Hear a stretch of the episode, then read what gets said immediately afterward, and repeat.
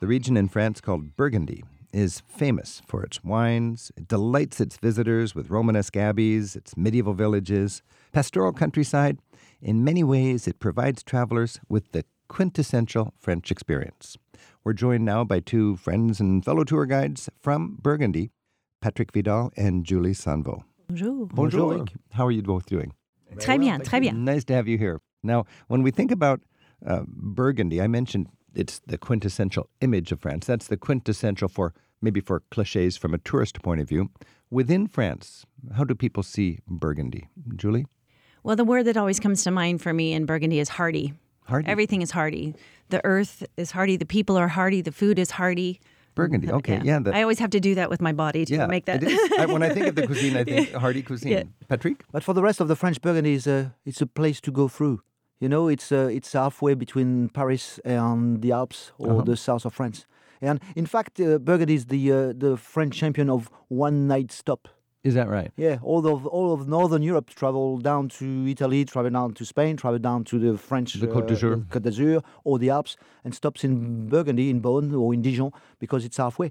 All right. Mm-hmm. And uh, and uh, there's a lot of speciality of that of uh, of the hotels are, are doing one night stop and people are just coming through and motorways taking people. down. Let's say that is your actual destination. There is a pretty good connection now from Paris to Burgundy. Oh, with- it's very, with the it's very quick. TGV. Yeah, it's very quick. The TGV is, With uh, a is uh, couple of an hours. hour and something. Yeah, yeah. Yeah. sure. Yeah, it's very very efficient. Yeah. Now, now historically, Burgundy is, is actually was a, a power in the Middle Ages. What's the story about that? But for 400 years, from the mid 1300s to the mid 1400s, uh, the Duke of Burgundy, the first Duke of Burgundy, was the, one of the son of the King of France, and it, they became stronger during pretty much during the time of the Hundred Year War. And we always think of the Hundred Year War as the uh, Franco-English War, but it was much more complicated than that. And the Burgundians were in the middle of that. And at some point, Burgundy was stronger than France. It was ruling lands all the way to, Absolutely, Um, to the Netherlands. Flanders, to, uh, Flanders, all the way down to- mm. I always uh, like to think that uh, if things have turned uh, slightly differently, France would be called Burgundy, and will be traveling to Paris, thinking of uh, calling the region France. Isn't that And, uh, interesting? it's yeah. like uh, Germany was united under Prussian rule, kind of, and it Yes. shaped what Yeah, Germany was. absolutely, and yeah. Mhm. France could have been united Mm-hmm. under And, uh, Burgundian Mm. Burgundian, rule. yeah, yeah, it could have, definitely. it could have happened. Now, a thousand years ago, Burgundy was very important uh, in the monastic movement. When when Europe fell into the Dark Ages and there was all sorts of chaos and there was no order that Rome provided, sort of the the way to replace that was this uh, European wide movement of monasteries, and it started in Cluny, right? Colonia 910, yes, they developed that, and it became the biggest church in Christendom. So there was was hundreds, uh, huge. They had hundreds of- thousands of, of abbeys, sub- and the head abbey, abbey was there in Cluny. And to this day, there's still a, a strong monastic feeling. I was. At, have you been to Teze? What is Teze? Well, that's a different um, community. Uh-huh. It's um, Kind of a modern. diverse. Yeah, it's a place where a lot of youth come and meditate, and it's non-denominational. They have what was started by a, a Protestant minister, I believe, and there's Catholic priests that are there. They when they say the services, they say them in about seven different languages. it's got the the elegance and the um, mysticism a little bit, and the and the meditative uh, Meditative, dimension yes. of, of Catholicism. But at the same time, it's celebrating ecumenism and all the different Christian denominations are there. Right, and a lot of silence, Yeah. meditation, prayer. And there's one part of the monastery we always forget about is that uh, thanks to the monastery, we've, we've got good wine in Burgundy. Let's talk about cuisine because in Burgundy, you've got some quintessential French dishes, and they are, like Julie said, they're hearty. First of all, you got the wine. Why is the wine of Burgundy Everything so famous? with wine. I mean, the first development of that is that you've got monasteries around, so those guys have got they're given land, they've got time to take care of the wine, they've got time to do experiments, so they've developed the wine. Look at Belgium, look at uh, a lot of places around in, in Germany. I mean, the best beers you find ab- about are from abbeys. What was the, So um, the, something, yeah. the the phrase in um, in a monastery? Work and prayer. Yeah. Wha- th- that was sort of the thing. You'd, Absolutely, You'd yeah. work the field and you'd pray a lot, and they had the time, as you said. Yeah, I and- mean, uh, local farmer had to sell their wine and to make money out of it, or use the wine for their own consumption. The monks had time to take care of it. in France, there's a, something a lot of Americans misunderstand. Explain the, the focus on the actual grape as opposed to the actual village or valley. The way no, the way it works is, is different. I mean, in, in the states, you refer to wines by what grape comes Uh-huh. into the making of the wine. In uh, southern Europe, you refer to wine by where it's coming from. So it goes from regional to name of the village to name of the field. So it comes from. Burgundy could be different kinds of grape. Burgundy's only one grape, What is that? Pinot Noir. It's Pinot Noir. Okay. Mostly, technically. Um, there is um, Beaujolais uses a Gamay grape, and that's administratively part of Burgundy, but they treat it as its own region. And you, were- you So, but- mentioned hardy is the word for Burgundy. Would you characterize the wine as hardy, or does Well, that, they, they say that it's a hearty wine. Um, I think Americans think of more of a, a full bodied wine as being a Bordeaux with the Merlots and the Cabernets. I see. Now, in some countries, the economic arrangements are such that you have huge corporate wineries that own up most of the production. Does France have a policy that encourages big wineries or protects small family wineries, or is that an issue? I think it's a practical thing. I mean, if you look at the different wine regions in France, wherever you make good money, you've got little makers. You're going to have little properties because they can survive on small estate. Wherever you got little amount of money coming through the sale of your wine, you'll have big co-ops and big properties. So you're because it's saying more the finer difficult. wine is more likely to be made by smaller Yeah, that's, wineries. that's how it works. Champagne is a, is a big thing on that. You don't have any big house. You got big houses of champagne, but you got a lot, a lot of little makers. and and, And, the, Burgundy is a bit, is a bit like that as And well. Burgundy's like that too. They have small clos, small and, and villages and winemakers, but that also makes it more higher end because it's harder to get. There's not as much production less of it. production, and sometimes they'll hold down the production just to keep the value up in the Right. And, then in Burgundy and in uh, Beaune, you have the Hospice of Beaune that does their wine auction every year. And they've been doing that for 500 years. And um, that brings in a lot of money to the area, to the hospice. Um, it's always been based on um, being funded by the vineyards. So if you're a traveler and you're coming to Burgundy and you love wine and you want to learn about French wine, uh, you can go to Beaune and there's the Marché aux Vins and there's different uh, wineries there that welcome guests. Yeah. And you can Do go a into lot the of tasting. countryside. What's your favorite experience in the countryside, Patrick, for tasting wine? Well, you've got you got a lot of of. Uh, I mean, th- the idea is to look for a little winemaker, a little place where it's got the, the sign saying degustation, which is uh, Uh-huh. which is my wine tasting. Um, then you just knock at the door and try to uh, try to see if you can So make, they'll welcome you. make your way. Oh yeah, most so of if the you're time, driving yeah, around the countryside in your rental car, the keyword degustation. degustation and uh, Or you walk biking. in. Yeah, Or Go on a biking. Bicycle. Yeah, you can. Mm. Um, that's that's it might- could be an interesting thing going on a biking wine tasting tour. Well, it's but better it than can be- driving. it's Yeah, better than, it's better actually, than it's better than driving. driving. Yeah. You're right. Our guides are Julie Sanvo. She's an American who left Kansas for a new life in Burgundy many years ago, and Patrick Vidal, who piloted tourist barges in Burgundy before moving his family to Brittany in the northwest of France. He continues guiding American visitors to the regional specialties of his native country. We're exploring the region of Burgundy in the middle of east central France right now on Travel with Rick Steves. And Daniel's calling from Washington D.C. Daniel, thanks for the call. Thanks a lot, Rick. I'm traveling to France in August uh, for 11 nights, and my question is this. So far, we're planning on flying into Nice and out of Paris, and we think we want to go to the Riviera, uh, French Riviera, Provence, Paris, and Normandy. And my question is is there a way to customize our itinerary so we can go to a town such as Burgundy or like Burgundy with that same charm, kind of to break up our trip? And if so, where should we go? And would we take uh, train or car? There's so much good stuff in the Riviera and in Provence. That's Avignon and Arles and Nîmes and so on, Rhone Valley. Okay, so between Avignon and Paris, uh, Patrick and Julie, what, what would be a fun way for Daniel to get that flavor of the countryside? I think the, uh, the the best stop would be to stop in Bonn anyway. I Yeah, mean, uh, Burgundy. Mm. because you, it's easily reachable by train. Uh, it works pretty well. After that, you're a bit stuck. I mean, if you're by train, you're a bit stuck in the town. But there's a lot of uh, you can rent a bike and, and go and see the uh, the vineyard. You can uh, they organize some some local tours as well. And there's min- minibus tours. Minibus uh, Right, with they one do day great minibus wine Mm-hmm. tours. Mhm. Daniel, are, are you riding? Are you renting a car? Daniel, did you mention? Well, my thought was we would fly into Nice, not get a car then, but rent a car for Provence.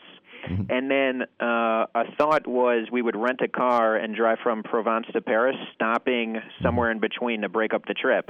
Yeah. And I don't know if, if uh, just speaking with you, we want to stop in Burgundy, but I'm not sure if that's possible with our itinerary. And just to get a sense of is it, and then also uh, if not, what what towns could we do? You know, everything is possible if you have a rental car with the French uh, auto route. Well, you're, you're gonna drive through Burgundy anyway. So, uh, drive through Burgundy, stop in Beaune overnight, but on the way to Paris, stop at Guédelon, the project where they're building the 13th century castle. because it's definitely very unique. Now that's and it's interesting. a beautiful part of And Burgundy. you've actually worked there, haven't you? Can you explain about this building a medieval castle project uh, just between Burgundy and Paris? Well, it was kind of a crazy idea of a man named Michel Guyot who owned a castle already and always wondered, like all of us do, how do how did they build castles in the 13th century? And they thought the best way to do it was to experiment, to try it. And so they got together this crazy idea of trying to build a castle. So they've been doing it for the last 15 years, and it's coming along quite So nicely. this is a private in- initiative. It was a private. uh, Just a bunch of- a bunch of well, they started enthusiasts. out Uh-huh. actually a, a nonprofit organization, but now it's privately owned. But it, it's a tourist attraction where you're watching people build a 13th century castle by hand. So we're as if it was talking a- like human-powered no, hamster wheels and Right, all that kind of right, stuff. right. making No rope. power tools, No right. power tools. Right, just one stone at a time. When will it be finished? The castle. well, I don't Do think they, it'll do they ever- expect to finish it? Or Yeah, about 2025 they think, but um, 2025. they've they've also built a mill, um, so you can go see that. So it's really just a working industrial, a medieval industrial uh, complex. there you go. Wow. It's really, really difficult to describe it, but everybody that sees it is just fascinated by it. So Daniel, this is called the Chateau de Guedelon. I think it's spelled G U E D E L O N. Exactly. That's worth putting on your list. Have a good time, Daniel. Thank you so much. Thanks for calling. Bye now. And William's calling in from Little Falls in New Jersey. William, thanks for your call. You bet. I'll be uh, floating down the canal from Gray to Branche, and um, was looking for some places uh, uh, right off the river um, or nearby via taxi to go see. Well, we just happen to have a barge captain in our studio right now. Wow. Um, Patrick, what would be some advice uh, for uh, William on a barge? Well, I must admit that the grey area, up there, it's a grey area, haha. uh, it's, the, it's an area when I've never worked up there. I mean, I, I've worked more south between Dijon and Beaune and all, Okay. the, other uh, all the area more south. But uh, it's a lovely place. There's a lot of things to see around there. And in general, you have the flexibility on a canal ride in France to you're on these industrial age canals. You can Are you, get are out you and William, walk. are you renting a, b- uh, a little barge or are you on, uh, on an organized trip? On the, uh, We're uh, navigating ourselves on a small boat. So you'll have you'll have all the all the flexibility to stop wherever you want to uh, to moor up whenever you want. That's very very easy and uh, very relaxed. And Do you have to be a talented we'll be speeding navigator? down the river at about six miles an hour.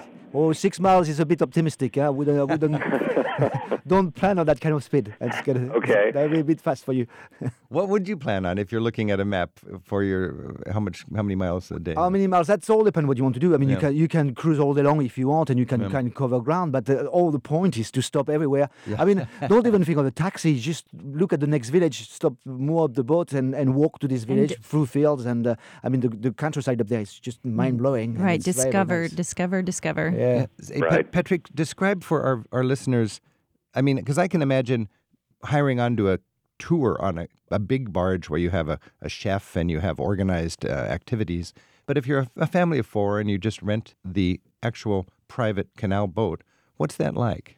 Well, think of it as a, a, a floating RV. An you know? RV, It's an yeah. RV. It's a floating RV. I mean, it's a it's a, it's a simple kitchen corner. It's a little lounge. It's uh, two bedrooms, three bedrooms, depending how, but very small, very small uh, accommodations.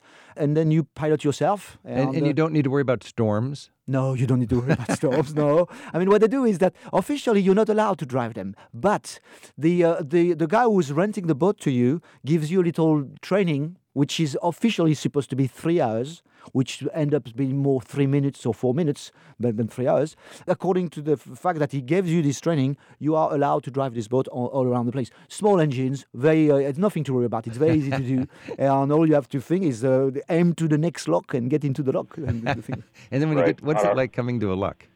It's it's Not very our first easy. canal float. Yeah, it's it's ve- it's very relaxed. It's very easy. Entering the lock is just like you've got to take your time, and uh, your boat is not very fast anyway, and you're gonna bump from one side to the other one. So that's. And if that's there's a lock keeper, don't arrive at noon because he'll be eating lunch and not- uh, he'll be off between until tw- two o'clock. Twelve and one. Well, this would be the problem, William, with the American sort of aggressive uh, itinerary planning. You'd come to the lock, it's lunchtime, and the canal lockkeeper is having his lunch, and he's not going to break from that. No. So the typical American might be all, "Co- come on, I've got an appointment. But the French people would go, hey, it's lunchtime. Let's, Yeah. let's Right. join them. I'm prepared to take a chill pill. I think I think if William has, has already planned to book on this boat there, he, he knows where he's going. I think that, I wouldn't worry about that too much.